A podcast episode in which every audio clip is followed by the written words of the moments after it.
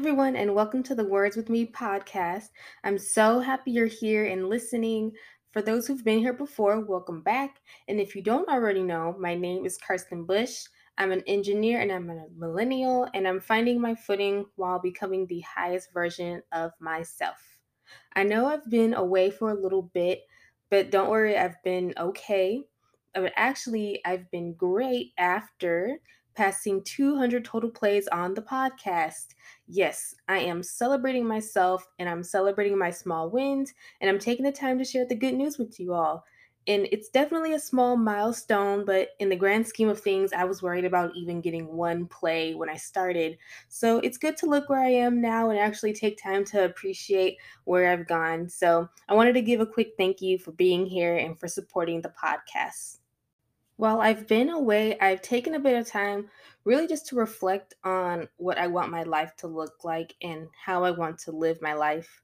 And as you can imagine, this has involved a lot of introspection. And if you've been there too, you know that sometimes your thoughts can get away from you. And it's one thing to trust yourself and your instincts, but it's another thing to realize just how far off you can go if you let your thoughts go too far. Sometimes you can completely lose track of what you were even focusing on because you might get distracted, or maybe you're bothered by something to the point where it seems like you can't function. And for those reasons, I wanted to talk about quieting the mind, monitoring your self-talk, and gaslighting yourself. Now, I'm no expert, and if you already know, I never claim to be, but I'm realizing that taking hold of my thoughts is a daily practice, and it's really a challenge. There's no time to get caught up thinking about a T V show I might have watched last night when I'm supposed to be doing work, or daydreaming if I'm trying to drive somewhere. Really, it's easy to see the ways in which your mind can kind of take hold and go a little bit crazy when you're not paying attention. But in my efforts to learn more about myself and my thought process, I've been reading through The Untethered Soul by Michael A. Singer. And first, I'd recommend reading this book and just taking some notes while you do. There were multiple chapters I kind of had to reread again just so I could understand what he was saying. But there's a lot to unpack in that book. And I was introduced to it while I was on Clubhouse in one of the chat rooms, and I've really been enjoying it. But in the book, Michael Singer discusses the relationship between our thoughts and our emotions. And at the same time, he makes us question a lot of things we think about ourselves and just the thought process that we might already have. I can't lie, though. I had heard some good things about the book before, but I was a little bit skeptical at first. I was new into learning about mindfulness, and I just started practicing yoga and meditation on a regular basis. So it was one of those first steps into mindfulness and understanding what it really was. Um, and I really didn't know what I was getting myself into, but, you know, I can say I'm happy that I gave the book a shot. Ultimately, the goal of the book is learning how to achieve an untethered soul. And, you know, of course, I was kind of concerned, you know, what does that actually mean? What does that look like? Uh, but to quote directly from the book, the goal is really to help uncover the source of fluctuations of inner energy and really just helping us be free from habits that aren't serving us, from certain emotions and patterns that limit our consciousness or limit our potential. And as I was reading through the book, one thing that stuck out to me was the comparison that he makes between our thoughts and a noisy roommate. And I want to say this is in either the first or second chapter, but basically he says majority of the thoughts that we have are unrelated to each other and really of no consequence. So, you know, you might be focusing on one thing and a random thought pops up that has nothing to do with what you're focusing on. So those kind of thoughts are the ones that don't really serve us. Um, and we have to learn how to control those. And it's a pretty meta concept, I would say. Uh, but he's essentially trying to help us learn how to separate ourselves from our thoughts, which sounds like a pretty big ask if you ask me. Um, but sometimes we have to quiet our minds in order to really get down to the important stuff or to really focus on the things that really matter.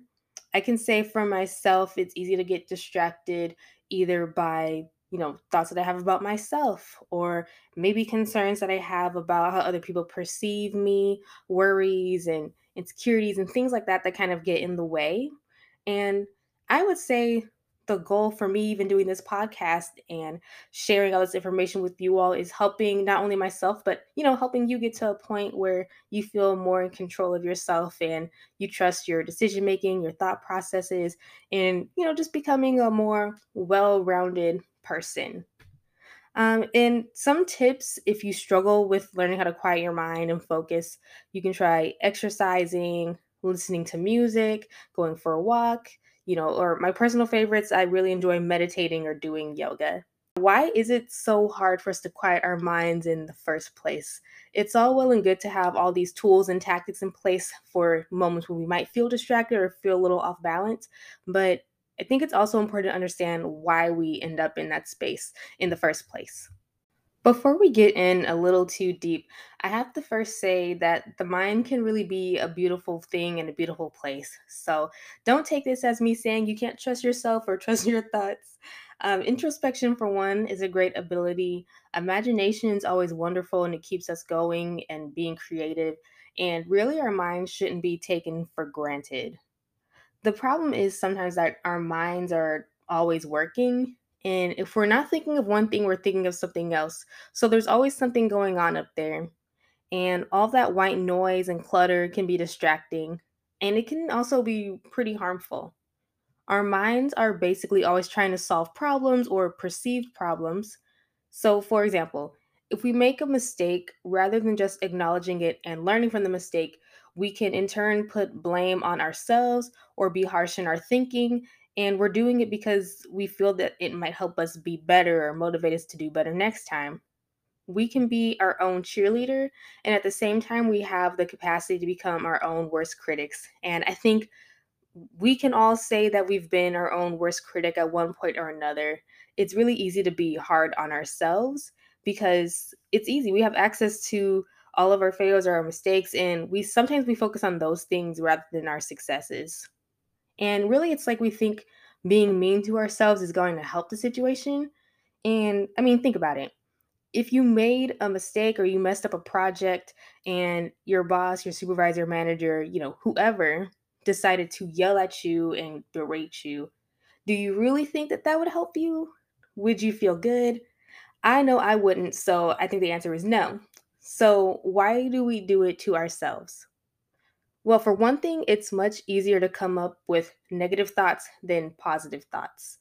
A little critique is okay, but we shouldn't only be reinforcing negative thoughts. We could be preparing for worst-case scenarios or maybe thinking up alternatives for when something we want doesn't go the way we planned. And there's nothing inherently wrong with this because, in a way, we're protecting ourselves. We're trying to keep our options open so we can adapt to changes and the unexpected. I, for one, am all for having plan B, C's, D's as needed. And, you know, at a certain point, if we do too much of that, we might end up getting stuck in our own negative feedback loop.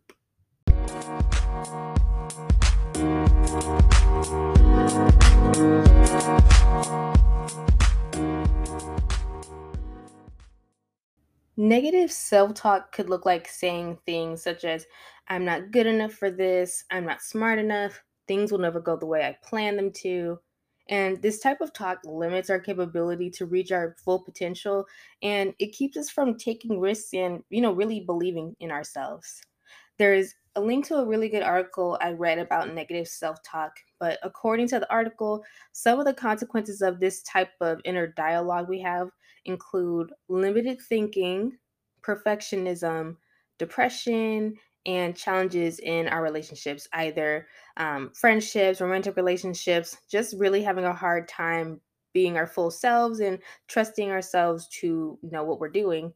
And I think about it in terms of my own experiences.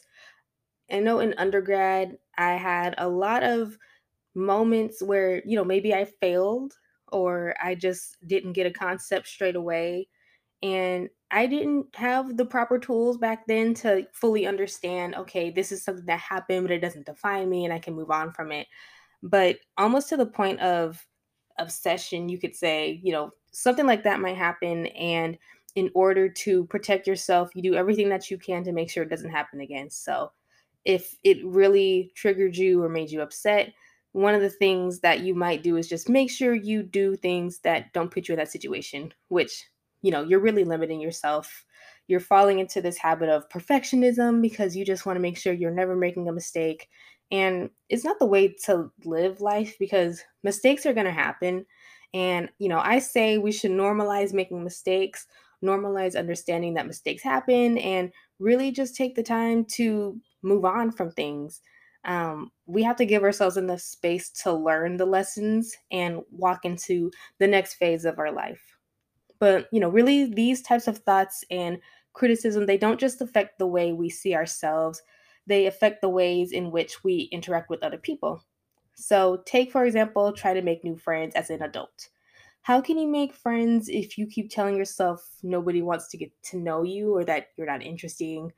Um, what about going for a new job? So how are you even going to apply for the job if you keep telling yourself you aren't qualified and that you're not good enough? So again, speaking from my own experience, it's really easy to criticize myself when I fail or when things just don't go right. And that kind of leans back into those perfectionist tendencies. And, you know, I was much harder on myself than I really needed to be, and I didn't deserve it. And you don't deserve it either. Mistakes happen, and life is anything but predictable. And we all know that the only constant in life is change. We have to be able to adapt to challenges without hurting ourselves and limiting our own growth in the process. And I look back on all those moments I was crying about an exam or thinking that was the end of the world because I didn't get the grade I wanted. And it really wasn't worth the time. And it affected my self-esteem back then. So some ways to actually minimize negative self-talk include stopping your critic. So once you catch yourself criticizing yourself, put a stop on it, hit pause, you know, take a break, don't go there. Um, or, you know, remembering that your thoughts and feelings aren't always reality. So some things seem a lot worse than they actually are. Um, or, you know, stopping the thought altogether. If something negative pops up, put in a positive thought, kind of counteract that and just stop it altogether. And something I love doing is shifting my perspective and really reframing your thinking. So not necessarily putting all of that weight and burden on you when things don't go right, but kind of separate yourself from it. Don't think about it as, oh, I'm failed and I messed up. Just take it as, okay, this didn't go the way I wanted it to, but I'm learning a lesson from it, and now I can move on to better things. And that's probably my favorite tactic. Um, reframing for me helps me look at a situation for what it is and learn a lesson without criticizing myself and without making a big deal out of something that in the long run won't even matter.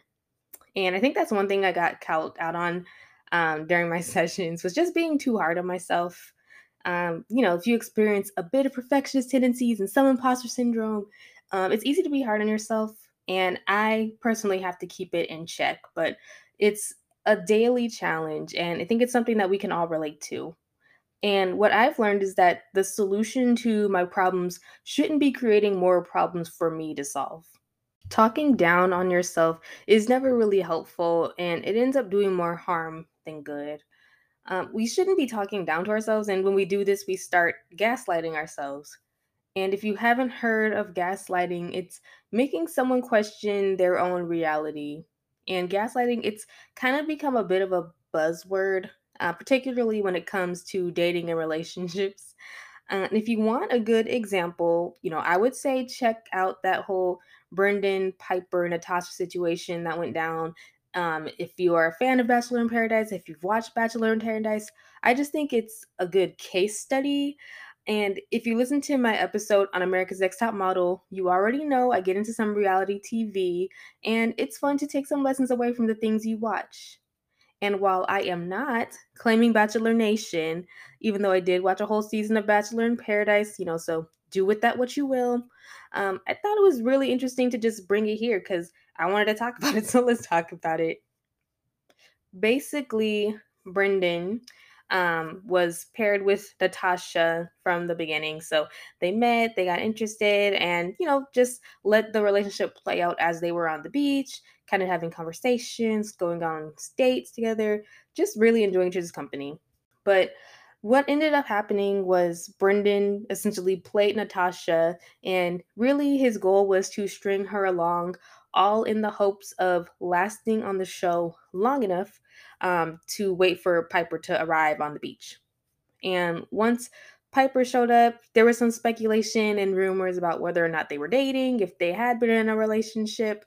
Um, and if you watch the show, I think they try to leave it up in the air a bit, but the conclusion really is that Brendan and Piper had been talking. They had talked before he got on the show, and they all found it disrespectful just because they're coming onto the show to meet people and be open, and it's assumed that you are single and that you're not in a relationship. Over that, once Piper showed up, he, Brendan, started gaslighting Natasha and told her that all of the, you know, these kisses and late conversations weren't romantic at all, and that she somehow misunderstood their friendship, and she took things that he was saying out of context, and, you know, just really trying to backpedal on the things he said to make himself look good.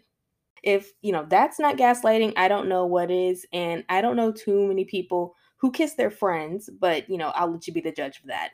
There's plenty of YouTube videos talking about it if you're interested. Um, Black Cholorette on Instagram, I love their page. They had a pretty good breakdown of the situation too, so definitely check them out. But gaslighting is a red flag. Like in that situation, um, a lot of people are just getting better at spotting, but at times we do have to turn the tables on ourselves. And that's where self-gaslighting comes in. So we could be gaslighting ourselves and not even know it. The self-sabotaging thoughts we have and the mean things we say to hurt our own feelings when we're not keeping those things in check. Yeah, I mean, that's that's pretty much gaslighting. Our feelings and emotions are valid, and we need to be making the space to fully experience and acknowledge them. We aren't doing ourselves any favors by downplaying how we feel, and we wouldn't want people lying to us and manipulating us, so we shouldn't do it to ourselves. And again, I think sometimes this happens um, in a sense of protection, or because you want to just make sure that, oh, I'm not being too sensitive, or maybe I'm overreacting, or I shouldn't feel this way. And I think that happens if, you know, you've experienced cycles of abuse, whether it's, you know, emotional abuse, mental abuse, um, but if you've been in environments where maybe people weren't taking what you said seriously, don't put that on yourself or make it seem as if it's your fault that people were gaslighting you. If someone starts gaslighting you, it's because they're not valuing how you feel, and they're more concerned about protecting themselves and their image rather than just being fully honest and forthcoming about the ways in which they hurt you. And I'm going to link some articles in the show notes that talk about self-gaslighting and how to overcome it. Um, it's such a huge thing to talk about, and I would recommend reading through those articles if you're interested in figuring out whether or not you have been gaslighting yourself, or maybe just to see if someone's been gaslighting you.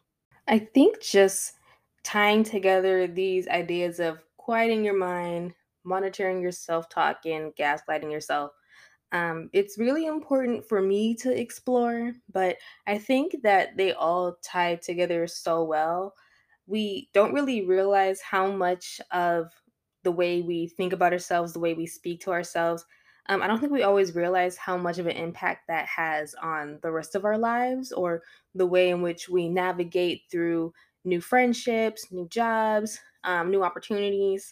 And really, what I would like for myself is just getting to a point where I'm not necessarily caught up in my head all the time, right? So I know how to look at a situation for what it is and learn the lessons I need to learn, improve, and become a better person, and really just not allowing myself to be in this space where the only thing that I can do well is criticize myself. I am pretty introspective. I like to look within and, you know, just think about the lessons that I'm learning, what I'd like to improve on, who I'd like to be. But it does get to a point where sometimes you just need to quiet the mind and really be in the moment and just not overthink the things that you're doing or second guess yourself in your life decisions. But hopefully you took something away from this episode. Um, I know that was definitely a lot to discuss, and I tried to weave it all together as best as I can. Um, and I may not have been able to cover everything. Otherwise, we'd be here for a much longer time. Um, but uh, we do have to do the work to not only make sure we're surrounding ourselves with people who support us, but we also have to make sure we're doing a good job of supporting ourselves and really just showing up for ourselves. Quieting the mind, monitoring your self-talk, and watching out for self-gaslighting are great ways to make sure our mental and emotional health are being prioritized. So here are affirmations for this episode. My thoughts and emotions are valid, and I respect them. I don't self-sabotage, and I do what I can to maintain my self-esteem. I am worthy of respect, and I am worthy of the respect I show to myself. I am worthy of love and kindness, and I am worthy of the love and kindness I show to myself. I encourage myself, and I don't put myself down. So that's it for this episode of the podcast. If you made it to the end, thanks for sticking around. Let me know what you think about this topic. How do you monitor your self-talk, and have you ever gaslit yourself before? You can leave a voice message with the link in the show notes, or you can D M me on Instagram at Words With Me Podcast. Thanks again, and I hope you have a great rest of your day.